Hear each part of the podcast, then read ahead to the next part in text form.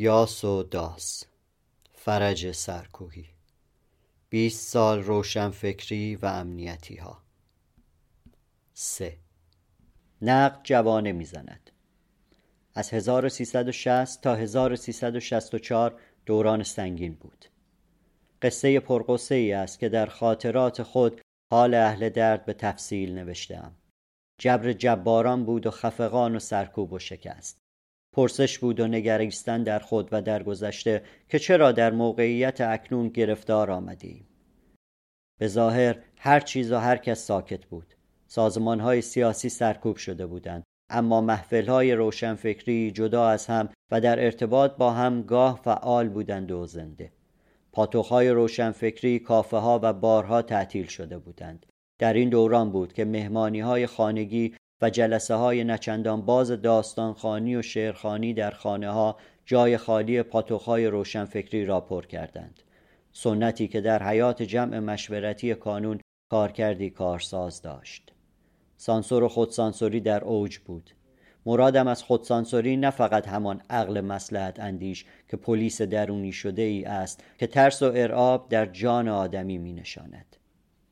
شکست شست اما فرق داشت با شکست 28 مرداد 1332 به دنبال شکست 28 مرداد 1332 ناامیدی و یأس بر فضای روشنفکری سایه افکن شد. دوره های شعر شکست احمد شاملو و نصرت رحمانی در سالهای پس از 1332 بود که شکل گرفت. در همین سالها بود که مهدی اخوان شکست جزئی و قطعی مرداد 32 را با معاصر کردن زبان سبک خراسانی تا حد تراژدی کلی و ابدی برکشید. در شکست 28 مرداد 1332 ناامیدی بر روشنفکر ایرانی آوار شد چرا که به جنبش امیدها بسته بود و دل و گام و قلم با آن داشت. ضربه شست اما برای بسیاری از روشنفکران پیش بینی پذیر بود. پس امید ماند. چشم انتظار هجوم بودند. پس با آن به مقابله برخواستند ضربه شست و کابوسی که دو دهه بر جامعه و فرهنگ و سیاست و اقتصاد و زندگی خصوصی ایرانیان آوار شد جامعه ایرانی را یک سره دیگرگون کرد. از پیایندهای این 20 سال یکی هم آغاز نقد سنت و مذهب نه فقط در محدوده روشنفکران که در میان توده های مردم بود. جامعه ایرانی در کشاکش تضاد سنت و مدرنیته تقلیدی و تحمیلی را به دوران پهلوی اول و دوم تجربه کرد. حکومت اسلامی آن سوی انشقاق دو دهه سنتگرایی افراطی را بر جامعه تحمیل کرد. زیستن در دو قطب افراد زمینه فراهم آورد برای باز شدن چشم نقد مردمان. ایرانیان درگیر در بحران هویت اغلب گناه شکست ها و ناکامی هایشان را به گردن دیگران انداختند و شانه از بار پذیرش مسئولیت و نقد خود خالی کردند. دیگران را مقصر دیدن ریشه های عینی نیز در تاریخ قدیم و معاصر ایران دارد.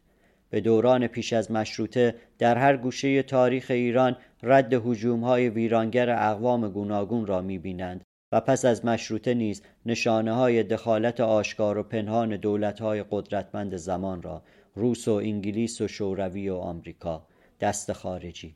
از منظره تئوری توطعه انقلاب مشروطه را انگلیسی ها به انحراف کشانده بودند و روس ها سرکوب کرده بودند.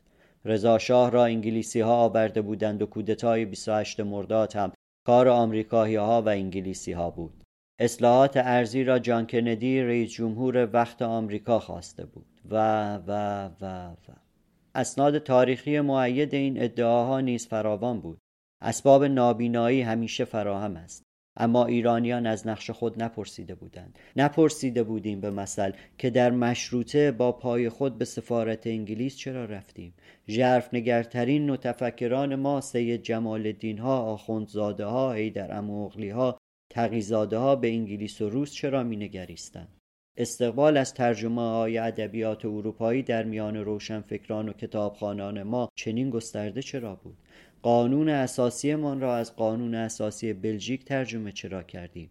عین دوله مستبد را در صدر اعظم مشروطه چرا کردیم؟ حق وتوی مصوبات مجلس را به مشتهدین چرا داده بودیم؟ در بابی کشی با ملایان و حکومت همکاری چرا کردیم؟ اصلاح طلب بزرگمان امیر کبیر جلاد جنبش بابیان و جنبش روستاییان و بیچیزان چرا شد؟ بیشترین نیروهای اجتماعی و روشنفکرترین لایه های جامعه از ظهور سردار سپه استقبال چرا کردند؟ روز 28 مرداد برای دفاع از حکومت مصدق به خیابان ها چرا نیامدیم؟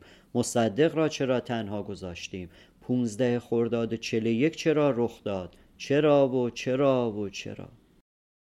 از خود نمی‌پرسیم که ما خود را قربانیانی می‌دیدیم بازی خورده نقش بازان و شیاطین در استکبار و غرب و استعمار و امپریالیست های روس و انگلیس و آمریکا. اما این بار به تله افتاده بودیم. انقلاب اسلامی بی و برگرد کار خود ما بود. ناخداگاه و خداگاه می‌دانستیم که جمهوری اسلامی را ما خواسته بودیم. ما بودیم که برای تحقق جمهوری خدا در خیابانها و کوچه ها راه افتادیم. 99 درصد از ما حتی گروههایی از چپها حزب توده به مثل در انتخاباتی آزاد به ولایت فقیه و حکومت ناب امام رأی دادیم. حکومت نایب امام رأی دادیم. تلاش های هم بود این سوی آن سوی و به ویژه در میان هواخواهان سلطنت و اصحاب تئوری توتوه که با امثله و شواهدی می‌خواستند باور کنند و به دیگران بباورانند که انقلاب سناریوی قدرتهای بزرگ بوده است. اما بیشتر ما در خلوت خود نقش خود و دوستان و همسایگان و خیشان خود در انقلاب را به یاد داشتیم.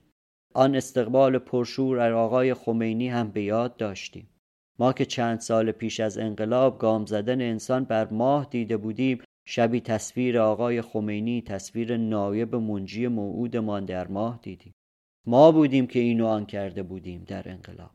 دیده بودیم از همان روزهای اول انقلاب که دولتهای قدرتمند غربی با جمهوری اسلامی به مبارزه برخواستند دیدیم که همه آنها از روزهای هنوز سوسیالیست تا آمریکایی ها و انگلیسی ها در جنگ مقابل ما صف بستند و به عراق کمک کردند. تحریم اقتصادی هم دیدیم. دست خارجی این بار علیه فاجعه بود. ما بودیم یا اکثریت ما که از امام و اسلام در برابر دنیا دفاع کردیم. ما بودیم. این اکثریت ما که به جنگ رفتیم تا مزار مقدس را آزاد و کربلا را زیارت کنیم. هزار سال برای فجایع و ستمی که اشقیا بر نوه پیامبرمان روا داشته بودند گریسته بودیم و خود را سرزنش کرده بودیم. که چرا در آن ظهر گرم و خونین آشورای حسینی در آن زمان و در مکان آن تراژدی مقدس نبودیم تا جان بی مقدارمان را فدای امام مظلومان کنیم. هزار سال بر تنهایی امام اولمان گریسته بودیم که کوفیان عهد شکن او را تنها گذاشته بودند و ما نمی‌خواستیم اهل کوفه باشیم.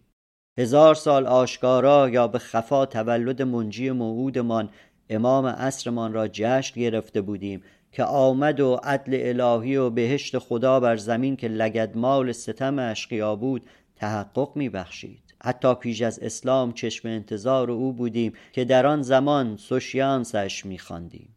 ما ایرانیان نزدیک به دو هزار رویای ظهور منجی را در خواب دیده بودیم. با این رویا زیسته بودیم و در اولین فرصتی که نظام کهنسال شاهنشاهی شکستیم رویای دو هزار ساله خود تحقق بخشیدیم. اماممان را آوردیم. منجی آمد و کابوس دهشتناک وحشت و ویرانی و تباهی و ستم و جنگ و استبداد بر ما نازل کرد. ما در رؤیای خود که اکنون چون واقعیتی بی تردید و قاطع در برابرمان ایستاده بود نگریستیم و از منجی موعودمان از امام زمان از رؤیای دو هزار ساله و از خودمان وحشت کردیم. که ما بودیم ما که دو هزار سال چنین رؤیایی را انتظار کشیده بودیم. که بودیم ما که چنین کابوسی را دو هزار سال تقدیس کرده بودیم. جمهوری خدا با استبداد فرود آمد.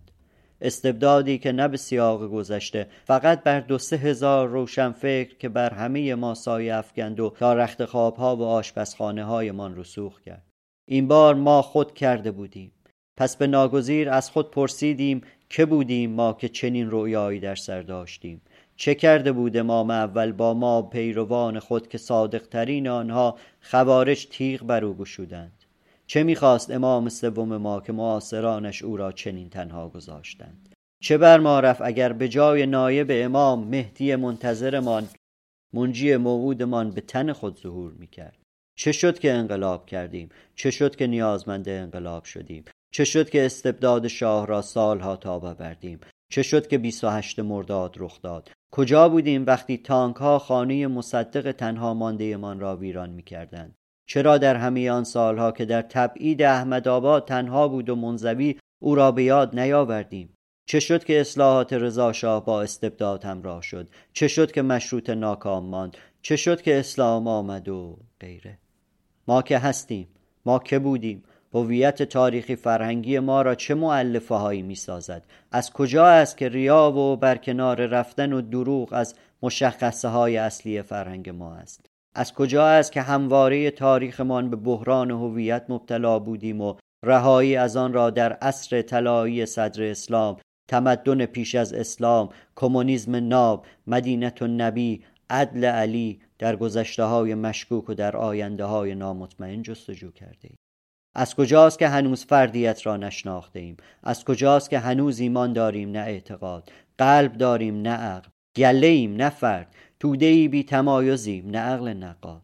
از کجا است که نخبگان خود منزوی کرده ایم از کجا است که بر پیشانی روشنفکران مستقل خود داغ انزوا و لعنت و ارتداد زده ایم از کجاست که مرده پرستیم از کجاست که روشنفکران خود کشته ایم پس آنگاه از آنان قهرمان های شهید پرداخته ایم و بر جنازه آنان گریسته ایم اما حیاتشان نوشته هایشان نخوانده ایم و گفته هایشان نشنیده ایم از کجا است که در اعدام حلاج ها و عین القضات ها و سقط الاسلام ها و کربلای علی موسیو ها و سید محمد علی باب ها دستفشانی کرده ایم و هنوز می توانیم در میدان ها و خیابان های شهرهای بزرگمان نظارگران خاموش شلا خوردن و سنگسار زنان باشیم.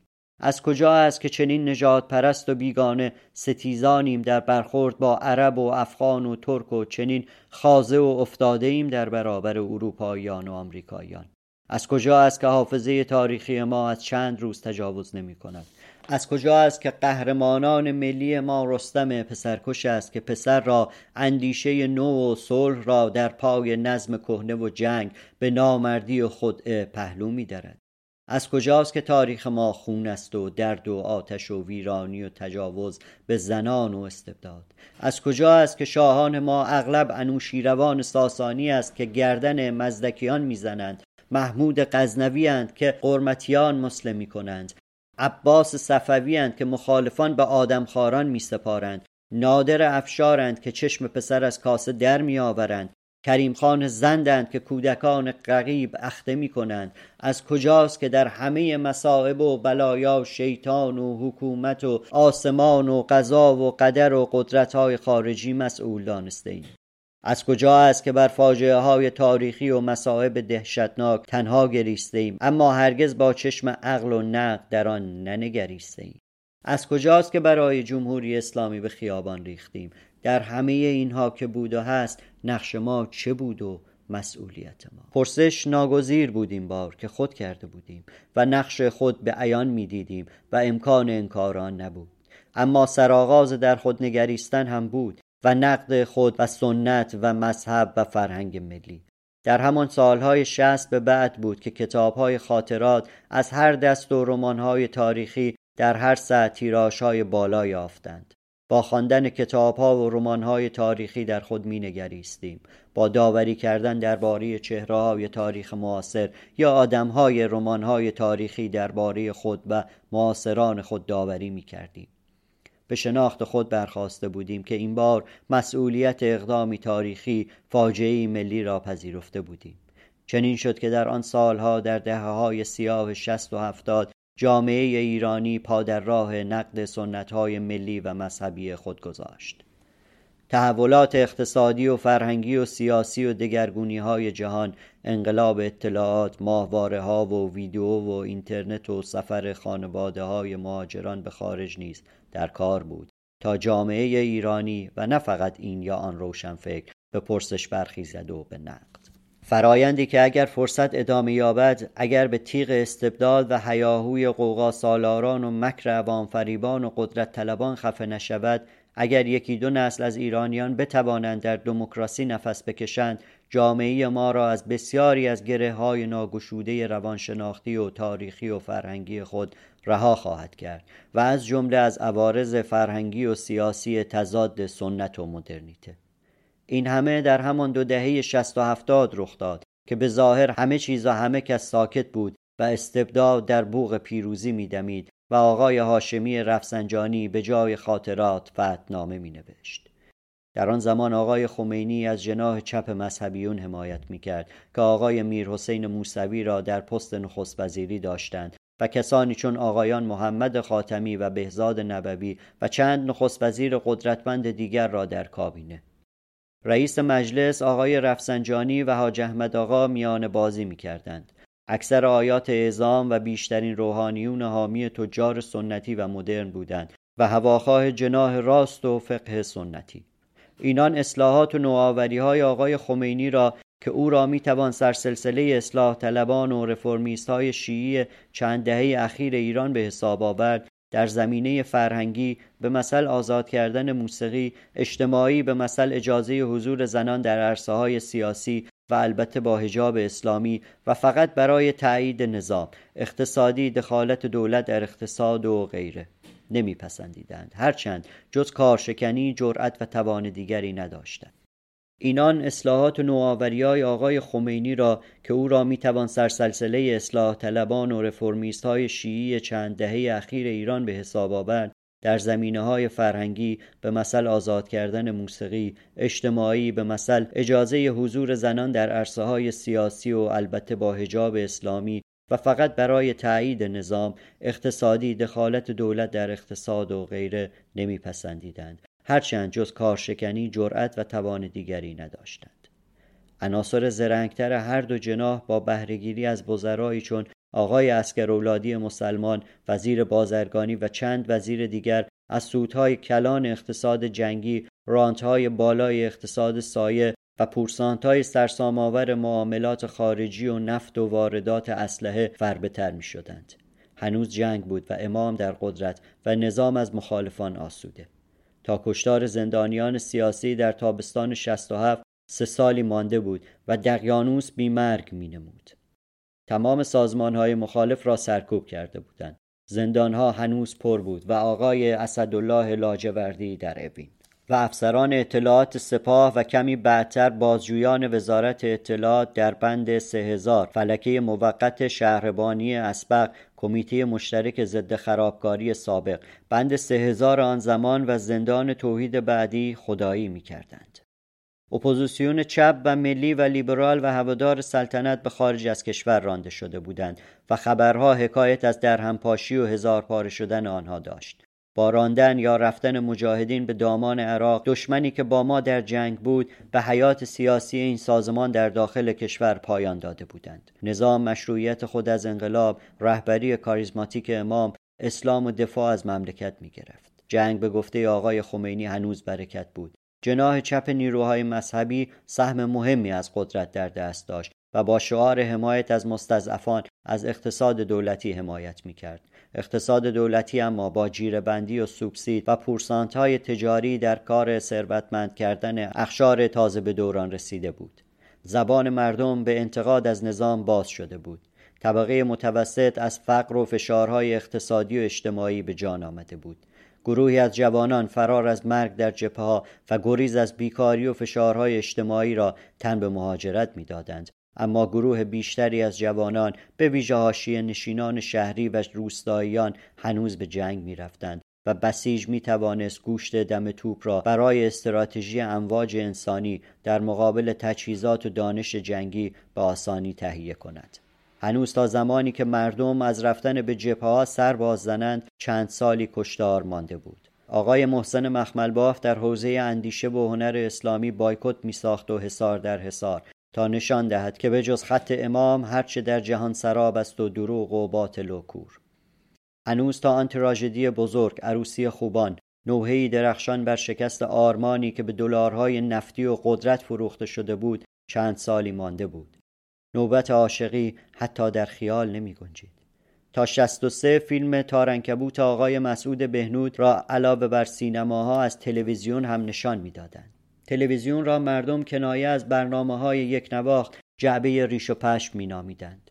بعد از ظهرهای جمعه شاهد بودیم که آقای مسعود بهنود در این فیلم که نام آن از آیه از قرآن الهام می گرفت به زبان و تن و قلم خود می گفت که همه روزنامه نویسان و روشنفکران منتقد نظام بندگان فراماسونری و دستگاه های جاسوسی خارجی بودند تنها نشریات مستقل مورد توجه مردم دانستنی ها بود علمی و فیلم و حمل و نقل.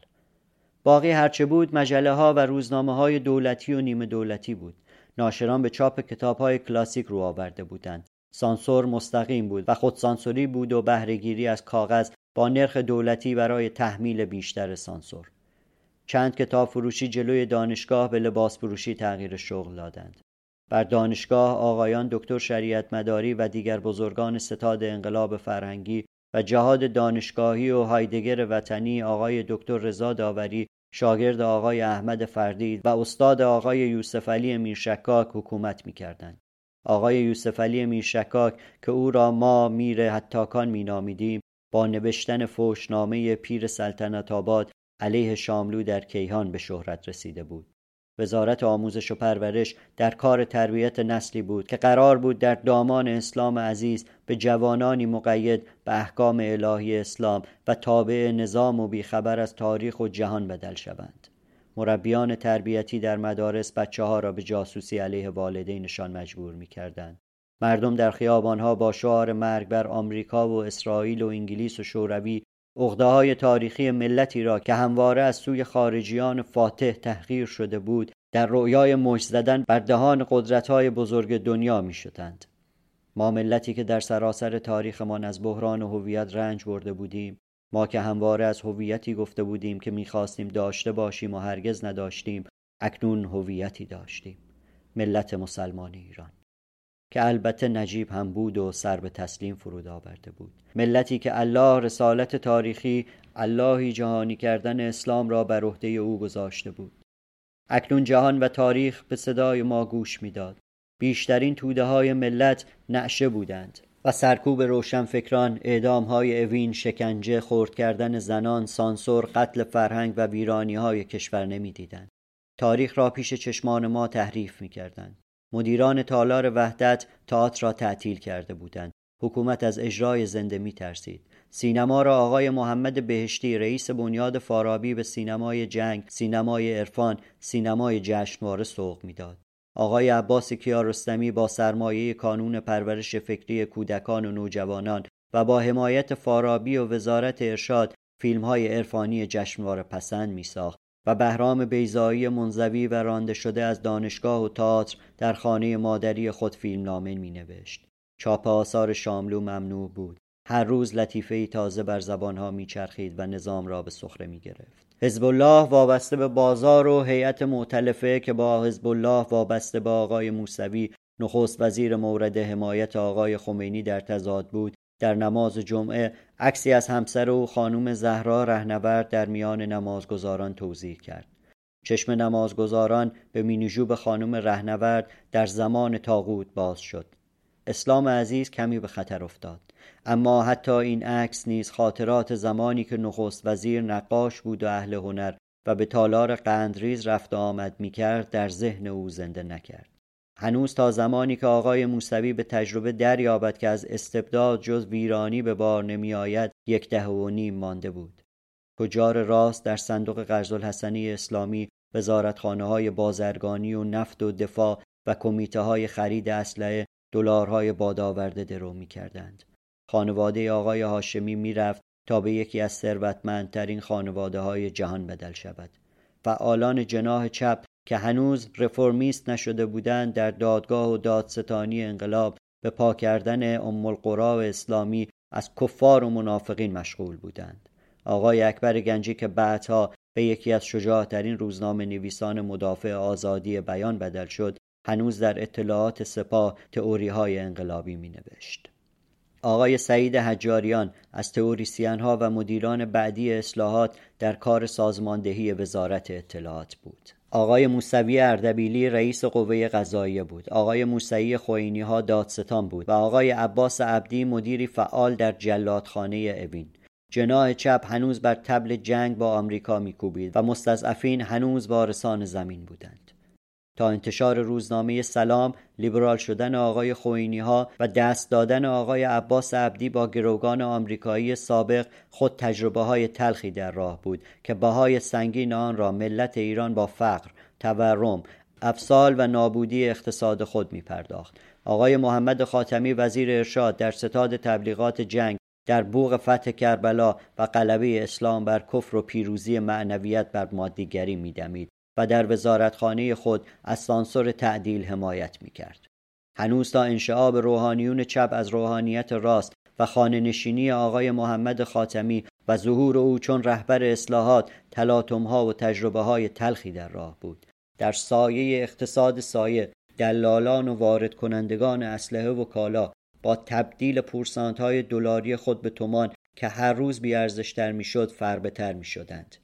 کار ارز فروشان و دلال های ارز سکه بود نظام ارزشی جامعه به ویژه در زمینه های اقتصادی درآمد و ثروت و شغل هر روز بیشتر رنگ نظام ارزشی دلال های بازار را به خود می گرفت. حتی در معماری داخلی خانه های نوکیسه ها شیوه های بازاری پسند مبتزل مدروز می شد. تضاد بین بازاریان و سرمایهداران نوکیسه و جناه نخست وزیر موسوی بین اقتصاد دولتی و آزاد بالا می گرفت. تا ظهور رفرمیست های مذهبی چون نیروی موثر بر جامعه هنوز چند سالی مانده بود. خانم شهلا شرکت که بعدها مجله زنان را برای فمینیست های اسلامی پا گذاشت هنوز در مجله زن روز کیهان کار می‌کرد و آقایان شمس ماشالله شمس الباعزین و رضا تهرانی در کیهان فرهنگی با میرشکاک ها و داوری ها و دیگر اصحاب نظریه تهاجم فرهنگی چای میخوردند. سالیانی باید میگذشت تا خانم شهلا شرکت و آقایان شمس الواعظین و تهرانی و دیگران که بنیانگذاران چپ آن را اشغال کردند جدا شوند و زنان و کیان را راه بیاندازند تاکیان به برکت شجاعت حرفه‌ای شمس الواعظین و به نعمت اندیشه و دانش و نصر زیبای دکتر عبدالکریم سروش به یکی از اثرگذارترین نشریات ایران و یکی از زمینه های اصلی اصلاح طلبی مذهبی بدل شود. آقای مهندس مهدی بازرگان و ابراهیم یزدی و حبیب الله پیمان و علی اردلان و داریوش فروهر به اجبار خانه نشین بودند. بردن نام جبهه ملی در مطبوعات جز برای دشنام دادن ممنوع بود و دفتر نهزت آزادی را در خیابان متحری مصادره کرده بودند. جامعه اما در خروش بود و چشم انتظار شکاف در دیوار شب.